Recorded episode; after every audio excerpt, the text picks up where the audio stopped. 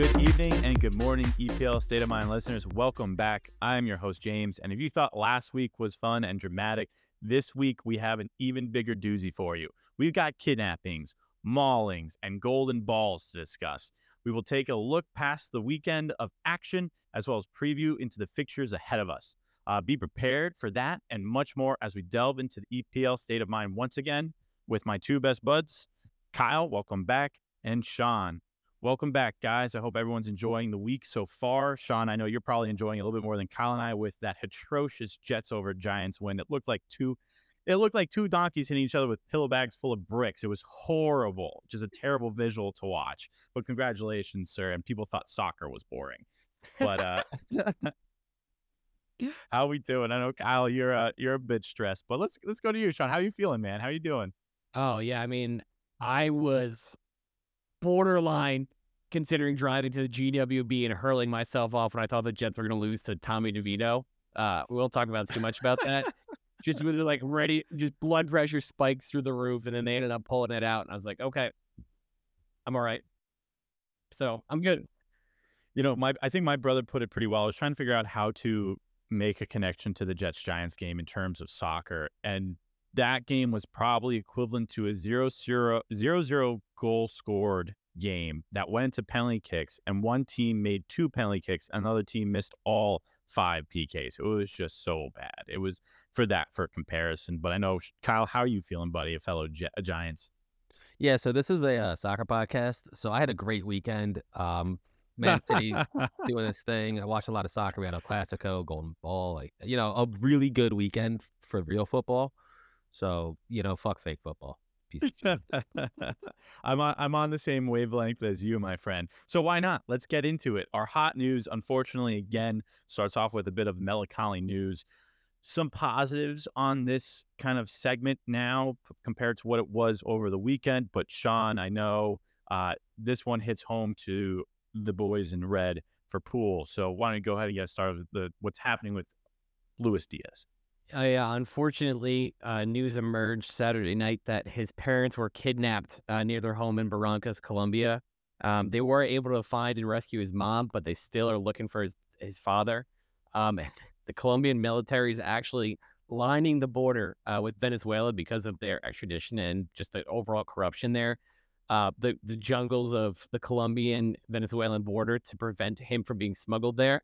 Um, and he's also being urged not to come home. I mean, I know there's an international break coming up, uh, but he's been urged by Colombian authorities not to go home for his own safety. Just, I mean, an awful situation. You, you can't help but just feel for the guy and, you know, pray for his family's safe return. Um, the one nice moment was uh, on Sunday, Diogo Jota scored and then ran to the sideline and held up a, a Luis Diaz jersey and got, you know, a, a raucous applause from the Anfield crowd, which – I mean, obviously, it's, it's just you know a, a, moment of solidarity to show that you're here for him, but um, obviously, just thoughts and prayers to the Diaz family and, and hope for his dad's safe return. Absolutely, it's crazy. You can't go. We can't go a whole week without something tragic happening to someone or a group of people. But on the brighter things of the hot news, we did have one of the most sought after trophy in individual play in football history, and that is the Ballon d'Or ceremony. That was held today, and the one and only Lionel Messi won his record breaking, who he held beforehand, eighth Ballon d'Or, which is crazy, which is four more, right? Oh, I'm sorry, three more than uh, Ronaldo for all those who are winning. Ronaldo has five. So Haaland came in second place and Mbappe came in third place. Some final standings for players in the Premier League was Kevin De Bruyne was actually in fourth. Rodri was in fifth. Julian Alvarez was in seventh. Bernardo Silva was in ninth. Just so everyone knows, I'm pretty sure you already you do know. Listing off the uh, Man City roster right there. Yeah, you beat you beat me to it, my friend. I was gonna oh, say that. Oh, bummer, bummer. That is insane. I mean, look at that. Uh, it is what happens when you're in trouble. And finally, someone with some skill outside of the Manchester City realm is Mo Salah was in 11th place. Emi Martinez was in 15th, which doesn't make much sense because he actually won number one goalkeeper overall, and someone in the goalkeeping land placed higher than him in the Ballon d'Or rankings. Don't want to get into that, but that's a bit nutty. Uh, Andre Onana is in 23rd, who I think we can pretty much say he's probably out of the running for next year. And then Saka in 24th, who still has a young season ahead of him. Uh, Gvardiol from Manchester City, but at the time was RB RB Leipzig, I believe. And then Odegaard at 29, who uh, still has a relatively bright future ahead of him as well. So the English Premier League had the most nominees in, uh, you know, just league rankings. So really, hats off to the Premiership. Uh, Sean, what do you what do you think about Messi winning his eighth Ballon d'Or? I know Kyle, you have some comments on this too, so we'll go a, a little around the horn here. I, I listen. I obviously I have tons of respect for Lionel Messi. He's the greatest player to ever play this sport. I think Haaland should have won it. When you have a treble, you score, you break the record. I think he had what 38 goals in the league last year or something nuts, 36, something ridiculous like that. Yeah. Uh, you win a treble, you win the golden shoe across Europe in goals. Messi, you know, was playing part of the season in in the USA, you know, beating up plumbers and college kids, and, and and and Haaland just t- you know dominating at the very top level. I think there's too much weight on the World Cup, and I know that sounds so ridiculous to say because the World Cup is the greatest tournament in the sport. But I, I, I just don't think you can weigh seven games so heavily. I don't think Luka Modric should have won it in 2018, and I don't think Messi should have won it. I think this should have been Haaland. I'm sure Kyle, you probably have similar sentiments. Um, actually, believe it or not, uh, I'm okay with this one. Uh, you know what? It came down to clutchness for me. Messi was clutch. He scored when he had to. When the whole world was watching, that man put the ball in the back of the net at the biggest stage you can. And when the whole world watched Haaland, he went 0 for 4 in the last four games of his Champions League, you know, run this year. But, you know, you take away those two tournaments, like Sean was saying, it's, you know, it's a 50 goal treble winning season for the young man. Uh, he'll have many more chances at this, but this one did just come down to popularity. Messi's been all over the news cycle lately for everything he's been doing between Miami, between the World Cup, like you name it, you see Messi. But you know, one one cool fact I'll say about this one was this now puts Argentina as the country with the most Ballon d'Or wins ever at eight, followed by I believe it's Portugal, Germany, France, and the Netherlands. Brazil's got to be in there, no? Uh, I'm not sure, but I know that the other four of those all have seven because they were all tied for first. But the interesting fact on this one is that if you look at the other countries, it's not one guy. You know, you mm. got three players with France, or I'm sorry, three players with Portugal to get their seven, five players on Germany, three players on Netherlands, and five players on France. And then you got one guy on Argentina who has eight. So this might be a completely James. How are you hosting a soccer podcast if you don't know this one? But why was this not an award where when Maradona was playing for Argentina? He, he, he never won it. Yeah, that's outrageous. Yeah, I know, man. He never won it. I mean, um, would he have shown up? Crazy. No, no way. but the party, if he did show up after. Oh my God, are you kidding me? Oh sure, I'm Jeez, sure that that trophy would be hollowed out with nothing but a straw sticking out the top of it. I mean, that would be crazy, bro. But I mean, it, to, oh man. So you, to to get back to the the the winner of mm-hmm. Messi, I, am I'm, I'm kind of lining up with Sean. Kyle, I value your opinion heavily on the fact of clutchness because I was having this argument with my brother on the bus ride home today that Messi put two in in the World Cup final, only to be outshined by Mbappe, who scored a hat trick, who could arguably you know be up in that running as well, but didn't win anything other than Ligue 1. So that not really anything to yeah. really stamp his efforts there. But right now, just as insane. From July 2022, when Haaland joined Manchester City, to now, he has appeared in tw- uh, 68 games and has scored 65 times. This is all comps for Man City. So that's just insane. Less than a goal a game kind of stinks. Yeah, though. he's lacking. it's over 68 games. That's insane. So we will definitely be hearing about this young man, this Nor uh, this uh, Norway uh, you know citizen who is going to absolutely ruin futures. Uh, so no doubt in my mind he will win a few in his time. I was gonna say one player I feel like they did leave out of this entire thing though was Harry Kane.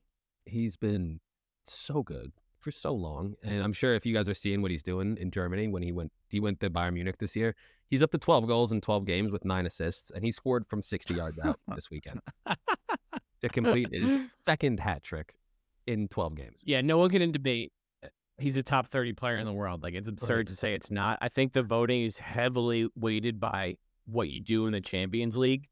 Um, you know, like for example, obviously Liverpool stunk last year, but Salah had the most goals until the semifinals, I think, and then or maybe the quarterfinals, whatever. But through the group stage in the first, you know, knockout round, he had the most. And then the rest, I mean, are, are guys that either went far in Europe or, you know, dominated in their league. Kane obviously dominated individually, but Tottenham was terrible last year. They finished eighth. So I think Yeah. that plays a, a main factor, but definitely a, a very good shout. Absolutely. And I mean, it kind of segues nicely into what we're talking about next because we were, we were talking about all these, you know, uh, Man City players who were in the running for the Ballon d'Or. And one name that we were not able to say in this, but probably had an honorable mention in the category was Ilkay Gundogan. And he opened up his scoring account for Barca in the first half of this El Clasico, which was phenomenal. So I think, uh, why don't we go ahead and pop in there? Because there's another name that was one of the youngest players to score in this fixture, and he was very high up in the uh, Ballon d'Or rankings for the first time. And that's Jude Bellingham. So, Kyle, why don't we start off with you because you're on the Real Madrid side, and then we'll wrap it up uh, for the hot news with with you, Sean, on on Barca. Uh, yeah, I, I want I want Gundogan back. He's so clutch. He's so clutch. He scores in every. He scored for every big game for us. You know, like I was talking about Haaland not scoring the Champions League. When he doesn't, Gundogan would step up every time. So it's not surprising that he scored in the first five minutes of his first El Clasico when push comes to shove. But he's not even the star of this game. I mean, Jude Bellingham is an absolute unit out there. He almost looked like Haaland out there not touching the ball at all, but when he gets his foot on the ball, the ball goes into the back of the net. He was, you know, making the runs. The ball just wasn't getting to him. His first goal was a piss missile from 30 yards out that, you know, it might have taken the slightest deflection. If it did, it did not change the trajectory of the ball much. Uh, you know, the keeper even got hands to it. It was just such a fast shot. There's nothing you can do about it.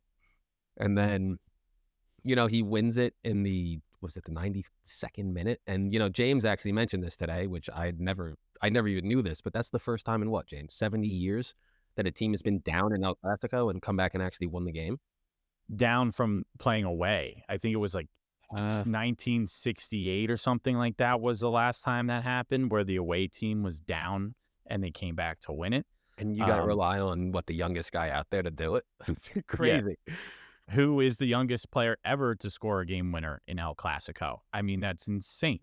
And he, he did it with a brace. So, really impressive. Obviously, a bit of fortune and luck of positional awareness for him for that second goal, but still, it went in the back of the net. You can't knock the guy.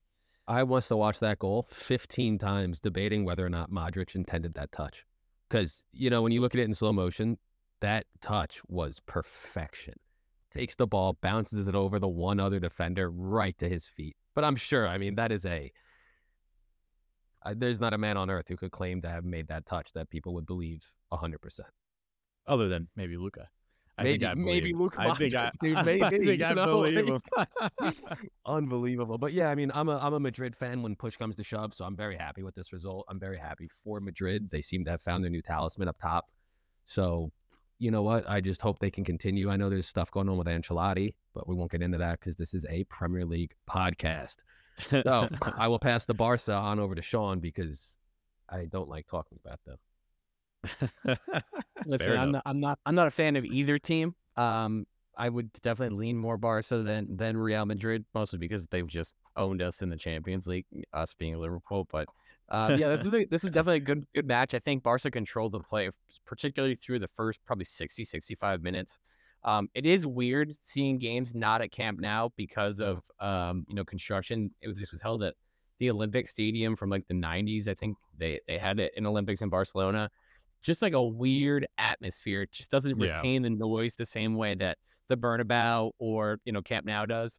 But um, yeah, very interesting game. Like you said, Gundogan opened up his account and Jude Bellingham, man, what a freak! 12th, 12th in the Ballon d'Or at 20 years old, and and there's almost no way, barring you know catastrophic injury, that he's not higher next year.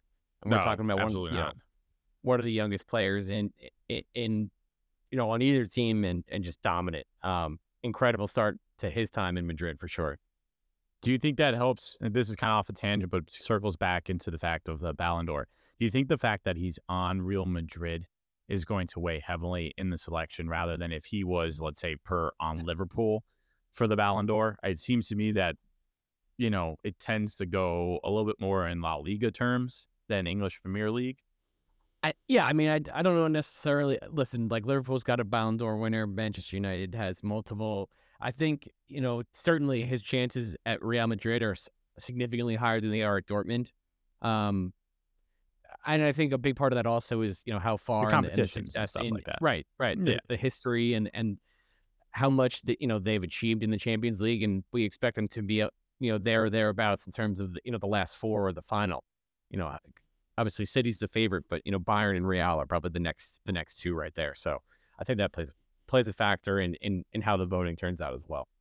I almost think it hurts playing playing for one of the big two in Spain. You know, like think about Luis Suarez when he had 33 goals, or what was it, 34 goals, Sean, for Liverpool in that season.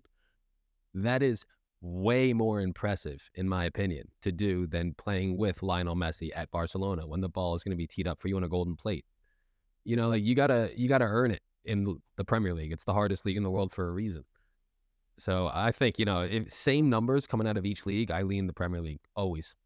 Yeah, but I don't know if voters think that way. I, I get your point, but I don't think voters necessarily think that way. That's fair.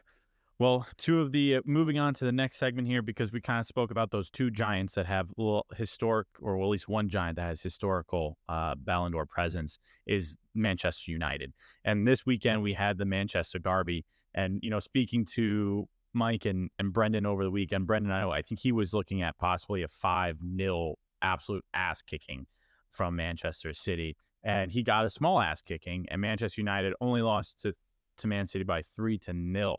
But I mean, I'm still scratching my head basically about the the lineup selection from Erik Ten Hag.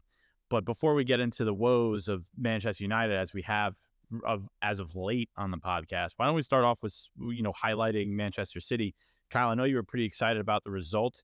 I know that having a goal come, two goals come from Haaland is exactly what you needed in this. So, what's your opinion? Where, where where's your head at right now for Manchester City, who are currently sitting in third place below Tottenham and Arsenal?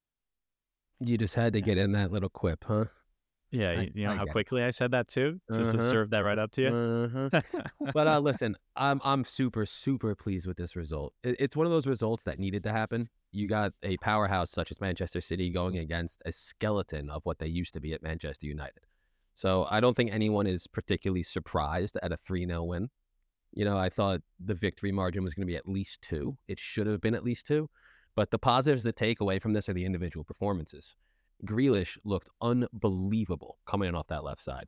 His his simple move of just a outside the right foot cut inside worked. Uh, must have been eleven out of eleven times. It was incredible. Um, other than that, Bernardo Silva's distribution was unmatched. He should have had multiple assists. His, I mean, the goal that Haaland scored in the 50th minute was a carbon copy of the play in the second minutes of stoppage time. It was Bernardo Silva coming in to the left post from the 18 yard box, looking down, chipping the ball over the goalie and defenders, and Haaland is there. And he knows Haaland's there because he's not even looking up. You know, I watched the game with my dad, and even he said, he goes, This is a play that they must have drawn up in the practice field because that's not the first time they're doing it this game, and it's working. You know? Um, other than that, the, the defense made a couple blunders. Not super happy about it. I thought United should have scored in the 30th minute or the 25th. Whenever they had their one chance, it was a breakaway that he just took too heavy a touch. But um, I thought Foden was great. He was a workhorse as he always is. The midfield kept possession well. Haaland, it's great to see him back with two goals again. I mean, that puts him equal games to goals again for the season, which, if you've been watching City, you know he's underperforming. He is not where he should be. He's missing a lot of open opportunities and he's not getting much of the ball. But even that puts him at a goal a game, which is fantastic.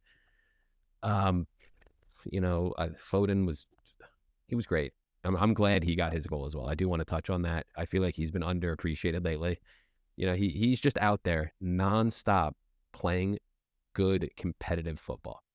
And he might not get his name on the score sheet or the assist sheet, but he's out there. Other than that, um, I'm super pleased. You know, it- it's a result that I got super happy at, and then I refused to be able to text people that because you know every text I sent was, "Oh yeah, well you know it was fucking United. Uh, You should have thrashed them anyways." But, like, It's true. You know, it- it's true. but um, yeah, all, all in all, I think anything less of a result would be worries to trouble. Anything more of a result would be the same exact result. You know, we beat them by a good amount. We should have. End of the day. Yeah. And that tells me that City is on their way back to the city of old, not losing to Wolves, stuff like that, not losing multiple games in a row. You know, we we got a couple tough fixtures on on the horizon, so we need we need to get this lineup in order. We need Alvarez firing away, and we need to count the days until Kevin De Bruyne comes back before the Saudis try to take him because they just got in touch with their agents, and I'm not happy about that. That's a good way to piss in your Cheerios in the morning. Throw that up there on the on the Instagram reel. Dude. That, I mean, Sean, eh, to me, this was less of, and I know I don't, I don't want to take away any credit to Manchester City because they are a complete dominating force, right? I mean, they, if you look at the momentum chart, there's maybe three peaks of red in there, and that's it.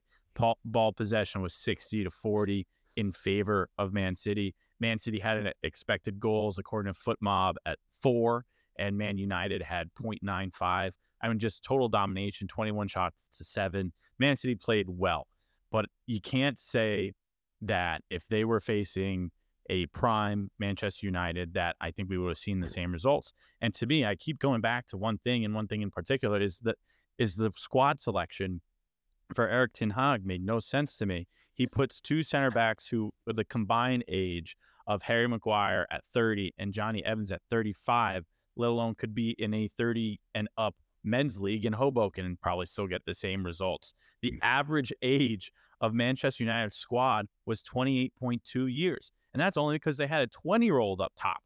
If they had any of their other ones at this average age, you're probably pushing 29, 30. I mean, it's insane to me. I mean, granted, the average age for Manchester City was 27, but that's a full of middle to later aged veterans who have earned the spot and is, can perform like they're 20 years old still. So to me, this one kind of goes up on the on the L board for Erik Ten Hag, and it doesn't make any sense to me his his squad selection on this. I mean, specifically in the center backs right there, and then you have you start Eriksen, who's also another old timer, great, great, high quality, but you're just to get outran by the ball with Manchester City with these with these older legs out there. I mean, the only guy that really played in my opinion, with some heart or some speed was Højlund, and he took him off at the 73rd minute, maybe because of uh, you know pre- preserving him. But what your t- what's your take on the on the derby here? Yeah, I think uh, you hit a lot of points, and, and Kyle did as well. So I'll keep my, my thoughts brief. Um, very puzzling team selection. Varane was benched, and Ten Hag came out after the game and said it was just to due to tactics. So you left your best available center back on the bench for Harry Maguire and the corpse of Jonny Evans like he was good five years ago. But come on. Um, the the other thing I just wanted to point out was Pep just absolutely stuffed Ten Hag in a locker in this game. He doubled up instead of instead of and Bernardo Silva's just a complete like Swiss Army knife for for Pep. He can use him in multiple different positions, different ways, but he kind of doubled up instead of playing like as an eight, he was almost like alongside Grealish on that left wing and they just gave Dalot fits. I mean, he's one person trying to cover two really skilled players. Kyle already highlighted how good Grealish played, and and Silva did as well. Um, I think it helped lead to one of one of the goals, and just I mean, they just cut through United like a hot knife through butter. Um, very impressive performance from City, and United's in trouble, man. I mean, obviously the injuries are a major factor in in you know what they're dealing with and going through right now with with Martinez out, with Casemiro out. Um, you know, they don't really have a left back, but Reguilon was fit too, and they played Lindelof at left back. So, listen, you can you can put as much blame as you want on the ownership. Um, we talked to Mike and Brendan. I would definitely recommend going back, and I think Brendan touched on at the time. Yes, obviously the ownership is bad, and there's a lot of things that have gone into it. Uh, um, you know that that's hurt the club, but at the same time, they need more from this squad. And Ten Hag's, you can't argue Ten Hag's getting the best out of this squad. Like, what's his style of play? They're playing they're playing long ball. That's not how he played at Ajax. And he said, "Oh, we don't have the same players that I had at Ajax. We can't play the same football." Dude, you spent 80 million on Antony. That's your guy. You spent 60 million on on Casemiro. You spent a ton of money on Lisandro Martinez. These are your guys, and I know two of those two didn't play in this game, but I mean, it's it's awful from United right now. It's awful to watch. They just don't seem to have any connectivity from their midfield to the attack. They spent a ton of money on Mason Mount, and he's a rotation player right now. Scott yep. McTominay started in this game, made a double pivot. We already know how that works. We we used to make jokes about McFred for years. So um, obviously, listen, they're gonna get you're gonna get fit, and that'll help help them. You know, get pick up points, but they're losing way too many games to finish top top five, particularly with the improvement of Tottenham and Liverpool over last year. Aston Villa's got you know looks great. Newcastle's going to improve. Brighton's going to get fit too. And I, I, it's starting to look, you know, unless it turns around quickly, they're going to be certainly out of the top four and top four or five, and, and potentially out of Europe if it just keeps up. But listen, I, they're only an eighth at the same time. They're only an eighth, so yeah, we'll see. There's still a lot of time to turn it around, but things do not look good right now. Uh, yeah, I just wanted to touch on what Sean said about the managers. For those of you out there that don't think a manager is important, this game actually marked a milestone for Manchester United. They have now lost as many games since the retirement of Sir Alex Ferguson 10 years ago that they have in Sir Alex Ferguson's entire 26 year tenure at Manchester United. Yep. Let Yep. that sink in. 26 years he's there. He leaves a decade later, they've matched it. How many how many managers are since Ferguson? Uh, what six or It's five? got to be up there. Ten, Ten Hag, Rangnick, Ole Gunnar Solskjaer, uh, Jose Mourinho, Moyes, and uh, Van Gaal. So six. So six. Yeah, insane. Yeah, but then you know you, you look at the teams that have had a manager for a good amount of time. You know, you look at Liverpool with Klopp, you look at Arsenal with Arteta, City with Pep. Like that's just the three of us, but those guys have been there for for some years now. And they're building their team properly. You United needs to find, and I they thought they did. I thought they did with Ten Hag. Yeah, and I am changing His- my mind quickly. His talent ID, I'm like, listen, you could talk again. We talk about the ownership, and and we can move on after this. You could talk about the ownership, but Antony was his guy. He had him at Ajax. He identified him. He sucks. He fucking sucks.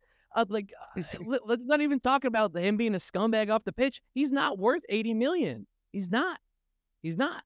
He should. have He probably should have been sent off. By the way, for just kicking the absolute lumps into into Doku. Yeah, ridiculous. wh- that was the most action he saw all, all game.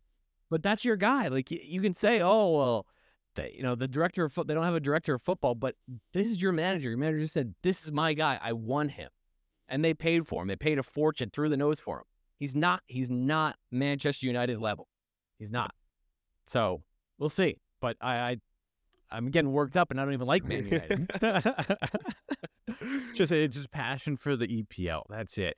But one thing that we can get passionate about, and this will be a quick one for all of you lovers out there, is the whomping that Arsenal put down on Sheffield United, the absolute worst team in the English Premier League to date right now.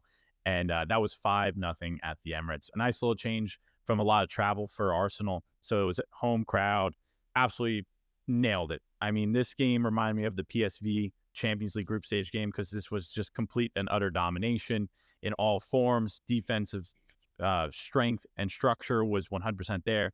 And you can't knock Sheffield United too much because that first half they did have a lot of good structure and positional awareness in the defensive half of their own home.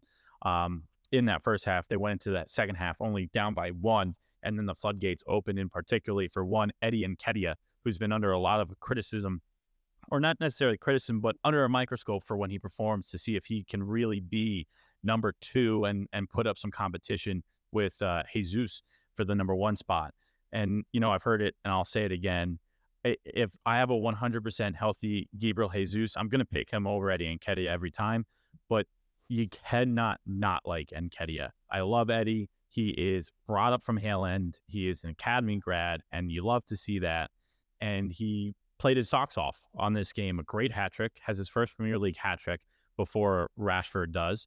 And then as of right now, as of right now, after this game, he has more goals this season than Rashford, Højlund, Fernandes, Eriksen, Mason Mount, and Antony combined.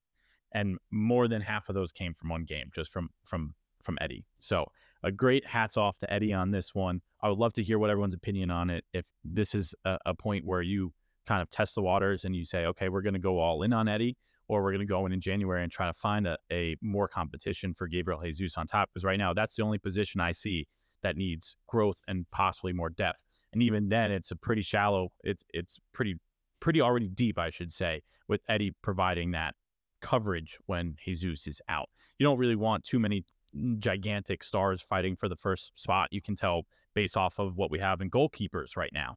You know, that's a little bit of confusion. We you want a number one striker, but you want someone who's going to push that number one striker, and I think Eddie does a really good job at doing that. He doesn't really say boo uh, about his playing time. He he puts in the shift when he needs to put in the shift, and this is what happens. Again, of course, is against Sheffield United, but a hat trick is not something to take lightly. So that's great. One last thing I kind of want to say about this game is a bit of surprise for me. I didn't see Martin Odegaard get in there at all. Which you know, if he's in you know nursing a knock or something like that, I understand. But I thought this would have been maybe a really good game to get his confidence back, maybe put him back on the on the on the goal sheet.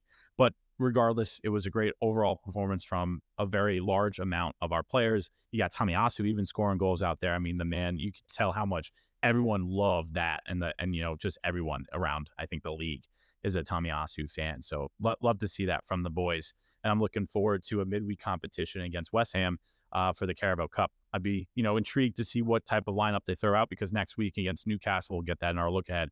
To me, is a, a more important game. So I don't want to see too much emphasis in the Carabao Cup starting 11 there.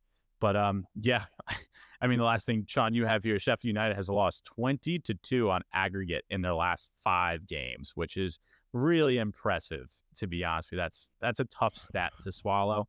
And I think we all kind of have Sheffield right now locked in at that relegation zone for quite a quite yeah, a while. One point so far this year. Um, let's let's hop into Wolves Newcastle, but so they have one point and they're lost, like you just said, they're minus eighteen in their last five. So Sheffield Crazy. United, I'm gonna do the Kyle. Your feathers. We'll smell you later.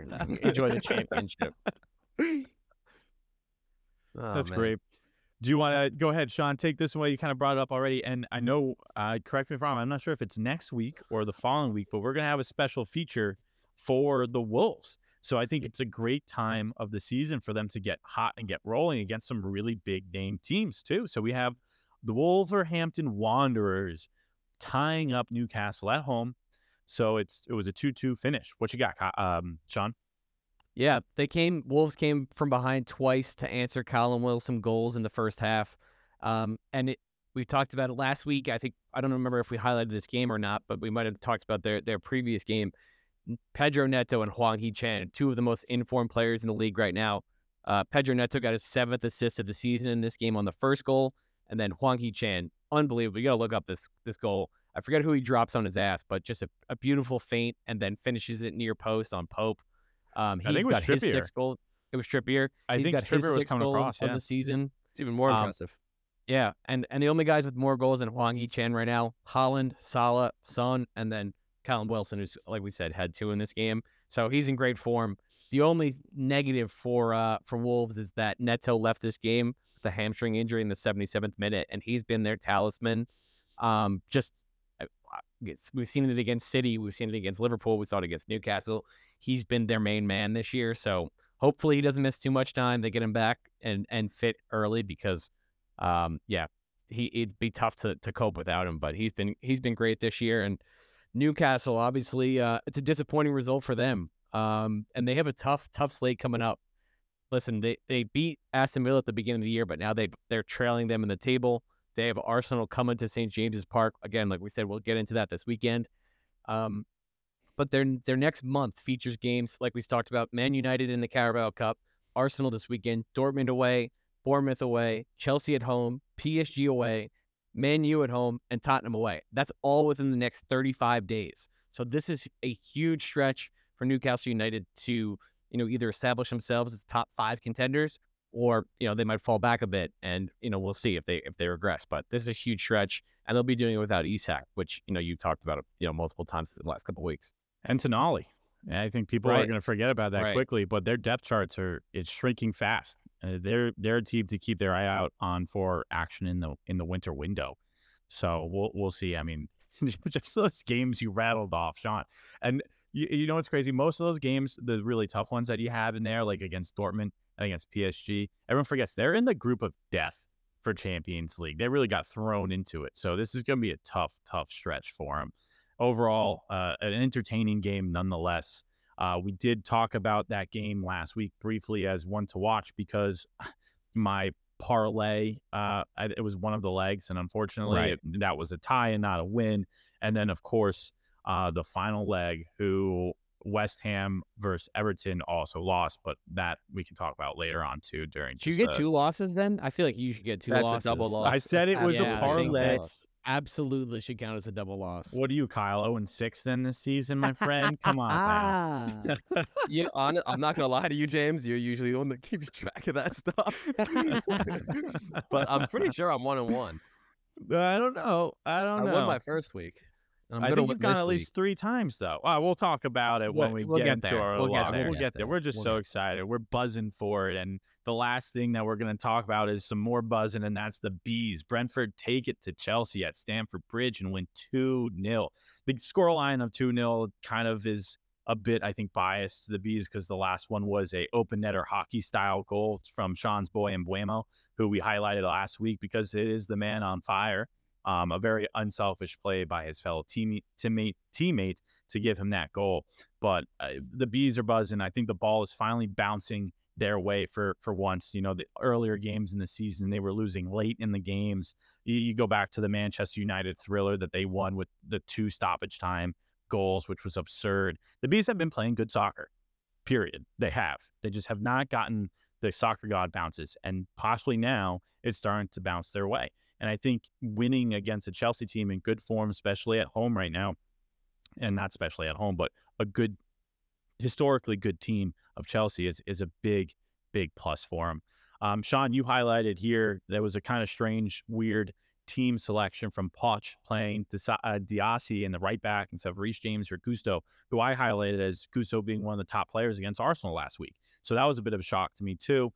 It, it just didn't help them at all because it didn't give them enough kind of wing backs without fully being wing back presence down the sidelines. So I think Poch maybe was trying to tinker with that a little bit too much. Um, but obviously, the Bees have been playing good soccer, and Chelsea's incons- inconsistent. So it's what's going to happen for Chelsea throughout the season. Hopefully, they can get back to the top of the table because I believe they're sitting right now currently in 11th place um, as far as standings go, and the Bees are Bees are climbing their way back up as well. But for now, I think that's a good way to end our segment number two, and we'll get into our look at right after these messages. And by messages, just some really cool music. So we'll see you in a minute.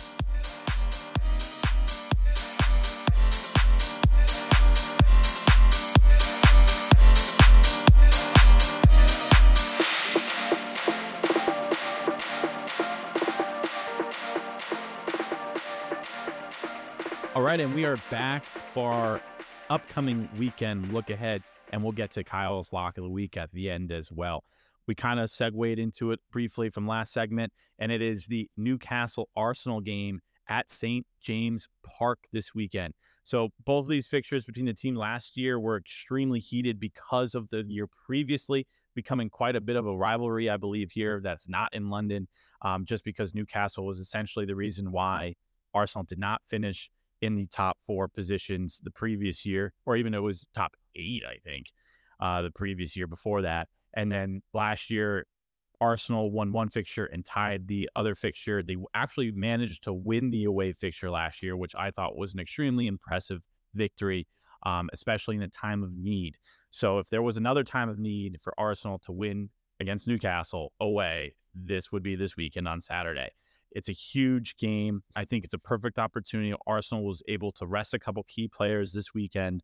Like I said before, I think they need to come out with a lighter lineup in the Carabao Cup against West Ham.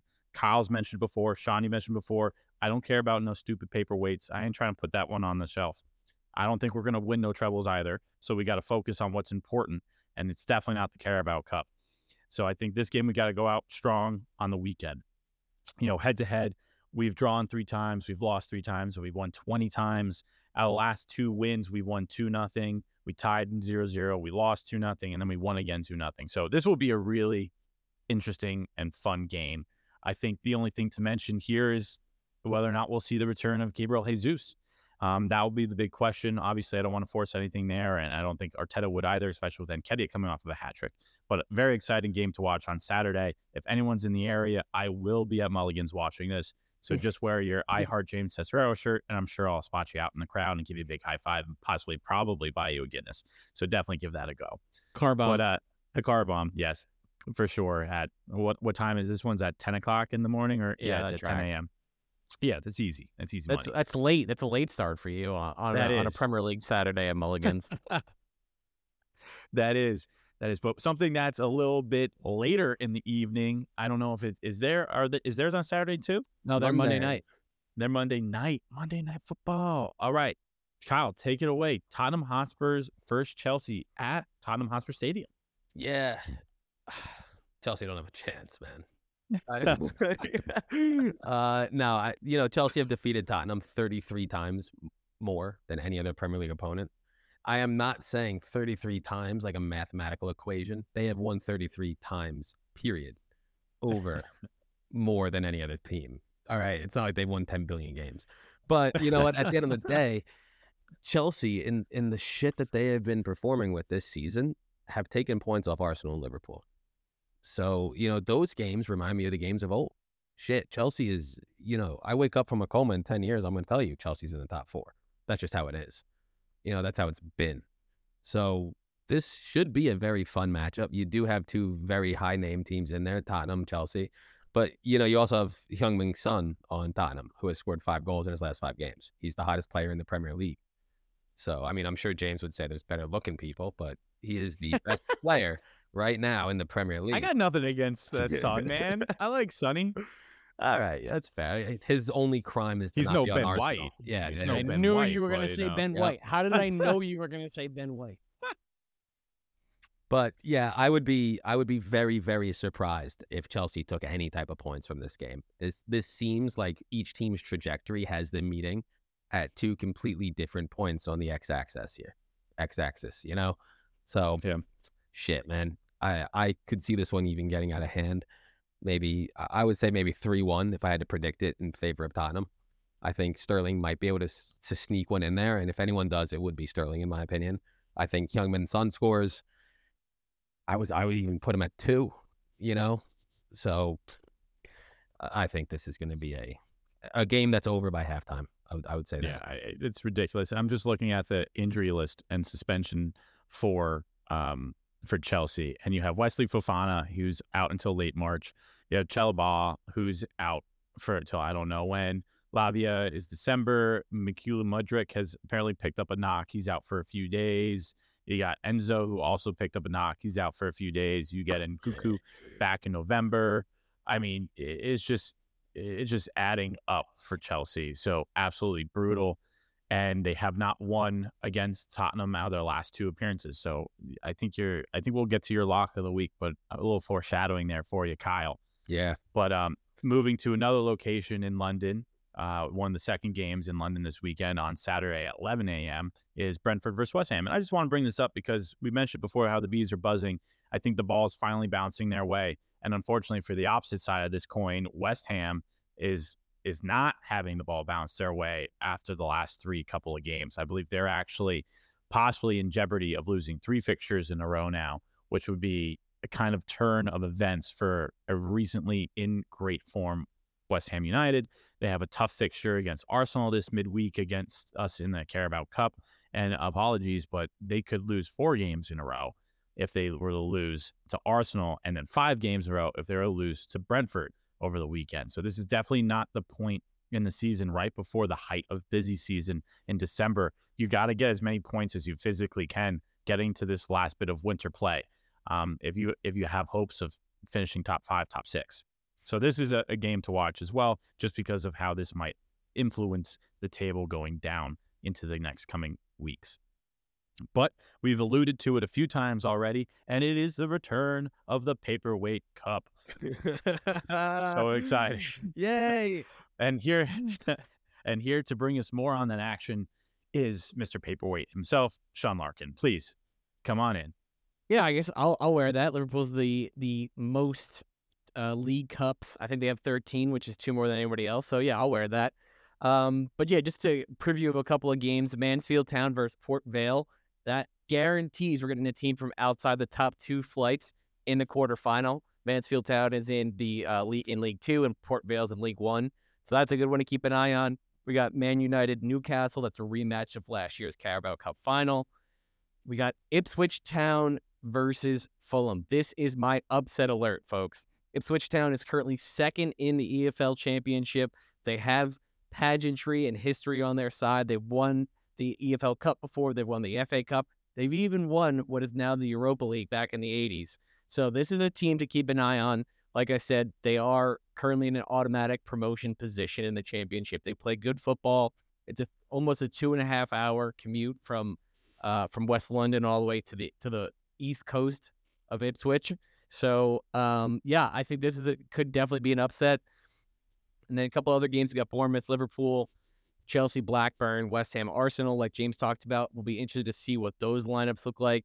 I think that's a good opportunity for both sides to get their you know youth academy guys involved. Um, you know, both teams obviously in Europe right now. Particularly Arsenal's known for and, and West Ham. Honestly, both have you know very good academy players. So you know, look for a couple debuts there. Um, and then the the last one I want to talk about Exeter Middlesbrough. Exeter's in League Two, and Middlesbrough's in uh, doing well in the championship, but it's a six hour and twelve minute drive from Middlesbrough, which is up in the northeast, all the way down to the southwest coast to St. James Park. Not St. James's, where Newcastle plays, St. James Park.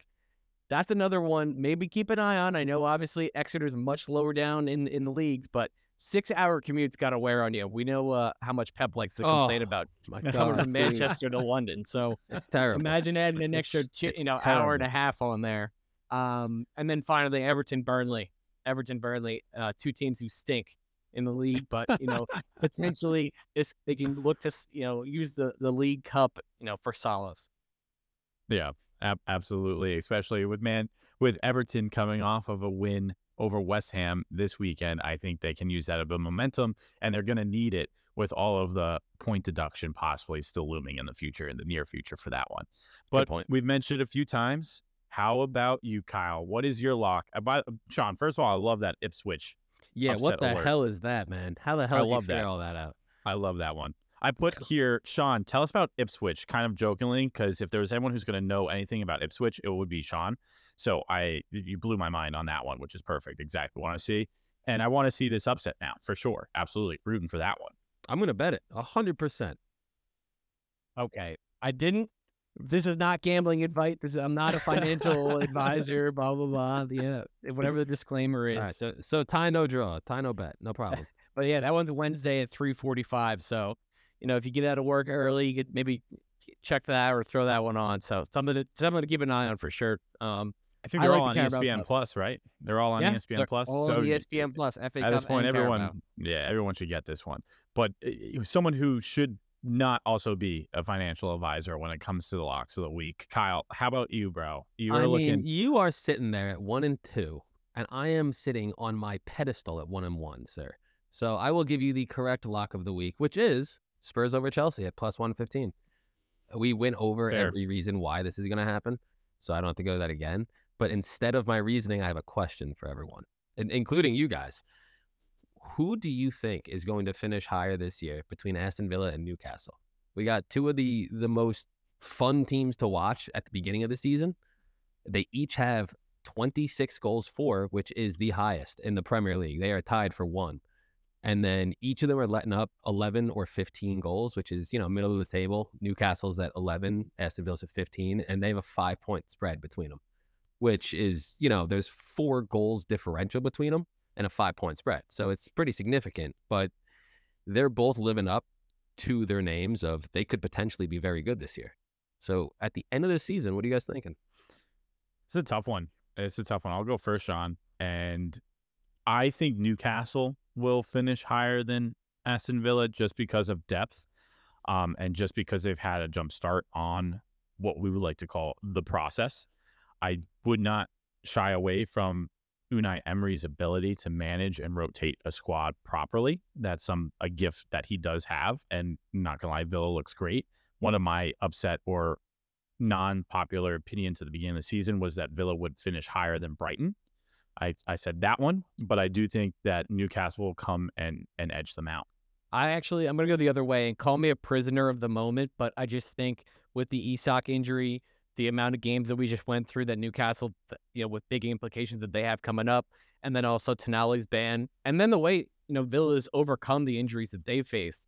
Um, I'm obviously there's some recency bias there, but I'm actually going to take Villa to finish higher. I think Newcastle probably has a better squad, but I think terms of gel and, and all of that, uh, I'm, I lean towards the villains at the moment.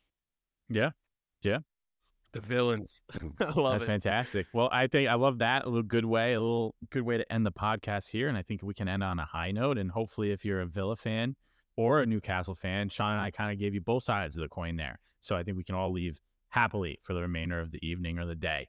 And with that, we all appreciate your listen as always, your participation, your questions, and everything you do for us here at the EPL State of Mind. We hope to keep bringing you all these fun, entertaining subjects. But until next time, enjoy these weekend's game. And if you're in the area and you do feel like going down Mulligan's, I will see you there on Saturday. So everybody, enjoy. Just make sure I get out of the bar safely, and I appreciate you even more. All right, until next time, enjoy your week and weekend.